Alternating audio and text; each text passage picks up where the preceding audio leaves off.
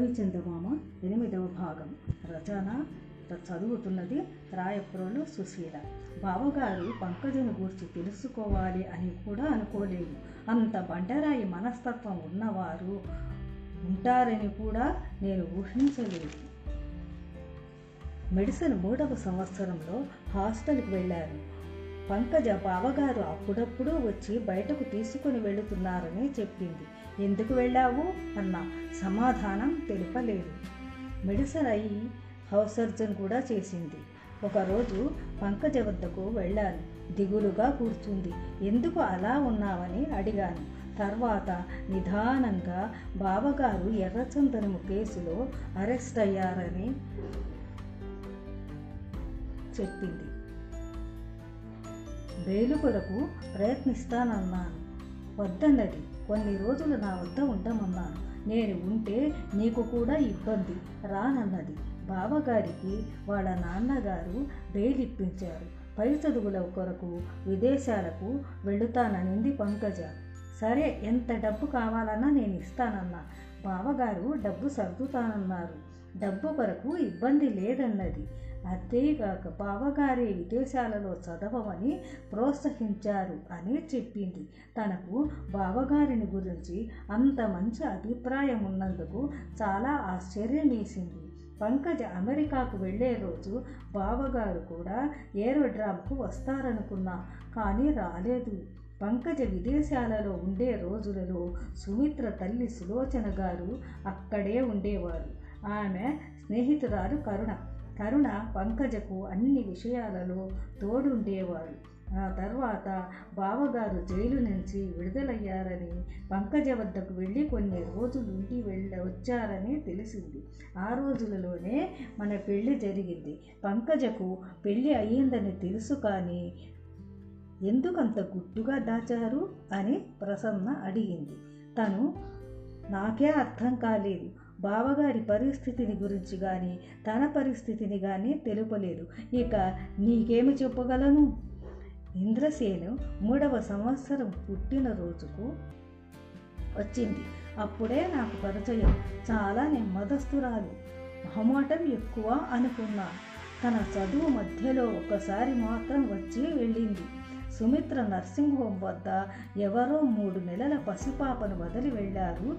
ఆ పాపను సుమిత్రనే పెంచుతూ ఉంది అని విన్నాను. పంకజ తన చదువు అయిపోగానే ఇండియాకు వచ్చింది. బావగారు జుబ్లీ హిల్స్లో ఇల్లు కట్టించారు. అందులో పంకజను ఉండమన్నారు. అలాగే నర్సింగ్ హోమ్ కూడా కట్టించి ఇచ్చారు.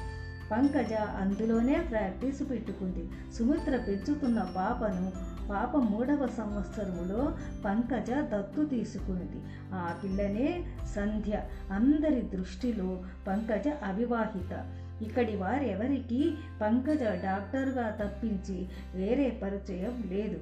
ఎప్పుడు ఈ విషయాలు ప్రస్తావనకు రాలేదు.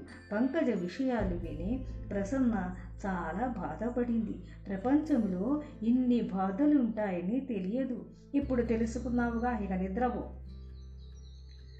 మా అమ్మ సులోచన వచ్చారు. పంకజ కూడా వస్తుంది. మీరు కూడా రండి. అమ్మ అందరినీ చూడాలనుకుంటూ ఉంది.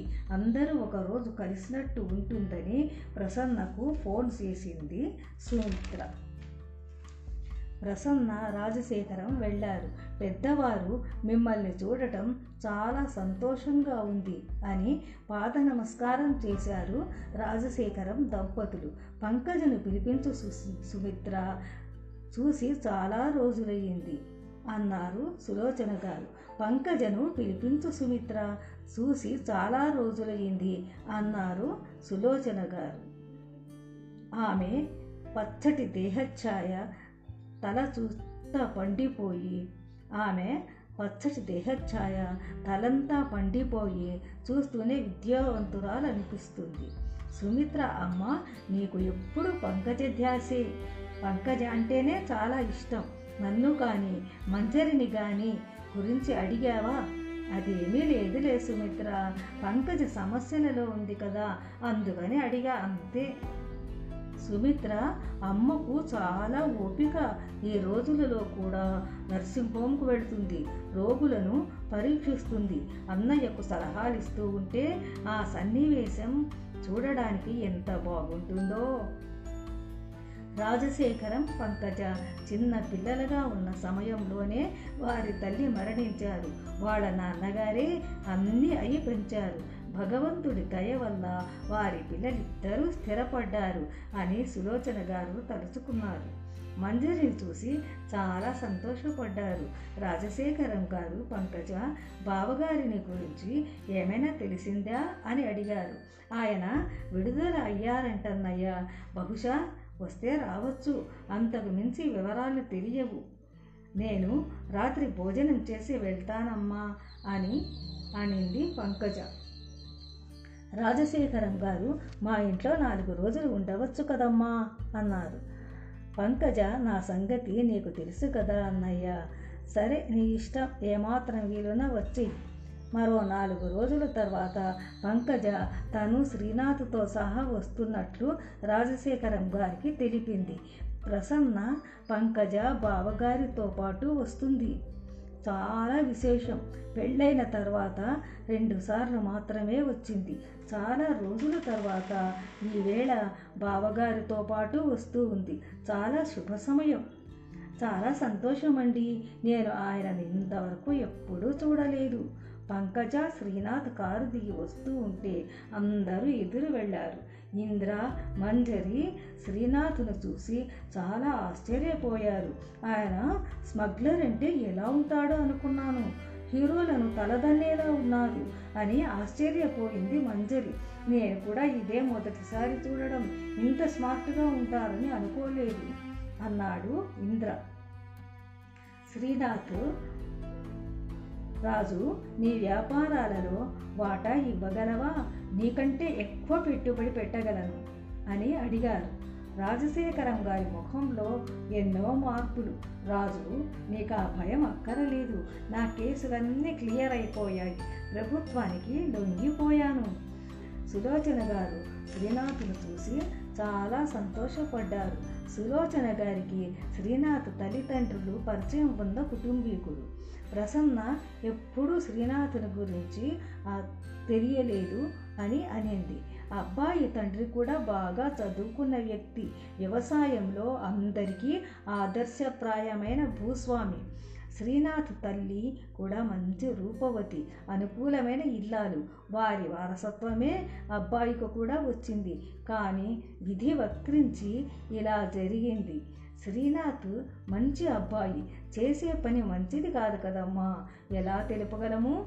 అన్నారు సులోచన గారు. ఇంద్రసేను మామయ్య నిన్ను ఒక మాట అడగాలనుకుంటున్నాను. నా చిన్నతనంలో మీరు నాకు తెలియదు. ఇంద్ర నీవడిగే విషయం ఏమిటో చెప్పనా? చెప్పు మామయ్య. రాజశేఖరం గారు టైం అయింది ముందు. తిండి విషయం చూడండి. తర్వాత కబుర్లు. ప్రసన్న ఆయన టైం ఆయనది కాస్త ఆలస్యమైనా సహించరు కదా అనింది. నిజమే చెల్లెమ్మ ముందు కడుపులోకి ఏదైనా తిండి పెట్టు. పంకజ వాళ్ళన్న ఇంటికి వస్తామనే సంబరంలో బ్రెడ్తోనే సరిపుచ్చింది. మరే అన్నయ్య పుట్టింటికి వచ్చే సమయంలో ఎవరైనా తిని వస్తారా? ప్రసన్న మంజరి అందరికీ పలహారాలు సిద్ధం చేశారు. ఆవు రాగులమని తింటున్న భర్తను చూసి పంకజ మనసులో బాధపడింది. అడవిలో జైలులో ఏమి తిండి తిన్నాడో అని ఆలోచిస్తూ కొసరి కొసరి వడ్డిస్తూ ఉంది. పలహారాలు అయ్యాక శ్రీనాథ్ ఇంద్ర ఇంద్ర పంకజ నేను అలా షాపింగ్కు వెళ్ళాలనుకుంటున్నాము. శ్రీనాథ్ ఇంద్ర నేను పంకజ అలా షాపింగ్కు వెళ్ళాలనుకుంటున్నాము. మంజరి నీవు కూడా వస్తావా అమ్మా? అని అడిగారు. మంజరి పాప అలసిపోతుందిలేండి బాబాయ్ గారు మీరు వెళ్ళండి అనింది. పెద్దవాళ్ళకు పిల్లలకు అందరికీ ఖరీదైన వస్తువులు బట్టలు కొన్నారు. వంశీకి సంధ్యకు ప్రత్యేకంగా కొన్నారు. పెళ్ళైన ఇన్నాళ్ళకు పంకజ భర్తతో బయలుదేరింది. అదే మాట శ్రీనాథ్ ఇంద్రసేనుతో అన్నారు. కారు నిండా వస్తువులతో వచ్చారు. చక్రపాణి గారు ముందుగా భోజనాలు కానిద్దాం. భోజనము వేళ అయ్యింది భోజనాల తర్వాత మీ బహుమతులు అందరికీ పంచుదురు అన్నారు. ప్రసన్న సుమిత్రను ఈవేళ ఇక్కడే ఉండొచ్చు కదమ్మా అని అడిగింది. లేదులే ప్రసన్న ఈవేళ ఒక్కటే కదా మేము ఇంటిలో ఉండేది. వెళ్తాం. తర్వాత ఆదివారం అందరూ మా ఇంట్లో కలుద్దాం అని వెళ్ళిపోయారు. ఇక విశ్రాంతి తీసుకుందాం ఇంద్ర. సాయంత్రము ఆరు గంటలకంతా కుర్చీలు బాల్కనీలో వేసుకొని ఇంద్రసేను శ్రీనాథ్ మంజరి కూర్చున్నారు. రాజశేఖరం గారు ఎంత హుషారుగా ఉన్నాడో చూడు. ఈయన గారు దగ్గర లేకుండా మా చెల్లెలు కాబట్టి గుండె తిటువు చేసుకొని ఉంది. పంకజ నిగ్రహస్థురాలు నిండుకుండా ఏమాత్రం తొణకదు. ఎంత నరకం అనుభవించిందో. ఇక ఈయనగారు వచ్చి ఉద్ధరించేదేమిటో అని బాధపడ్డాడు. వేళాకోళం చేశాడు. రాజశేఖరం బాధపడటం చూసి ప్రసన్న ఎవరి సక్త రక్త సంబంధం వారిది? రాజశేఖరం గారు బాధపడడంలో తప్పు లేదని భావించింది. రాజశేఖరం బాధపడటం చూసి ప్రసన్న ఎవరి రక్త సంబంధం వారిది? రాజశేఖరం గారు బాధపడటంలో తప్పు లేదని భావించింది. సశేషం